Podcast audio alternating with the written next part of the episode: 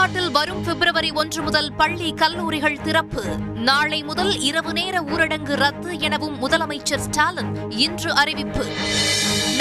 உள்ளாட்சி தேர்தல் களம் வேட்பாளரை தேர்வு செய்யும் பணியில் அரசியல் கட்சிகள் தீவிரம்.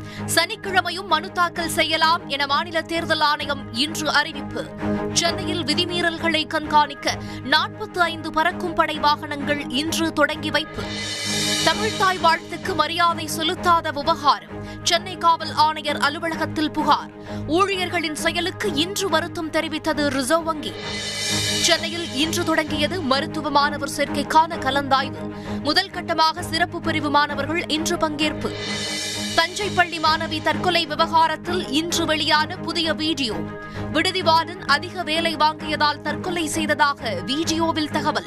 வழக்கை சிபிஐ விசாரணைக்கு மாற்ற வானதி ஸ்ரீனிவாசன் கோரிக்கை. சிபிஐ விசாரணை வேண்டும். மருத்துவமனை மற்றும் கிளினிக்குகளில் உள்ள மருந்து கடைகளில் கொரோனா தடுப்பூசிகள் விற்பனை. இந்திய மருந்து கட்டுப்பாட்டு ஆணையம் இன்று அனுமதி.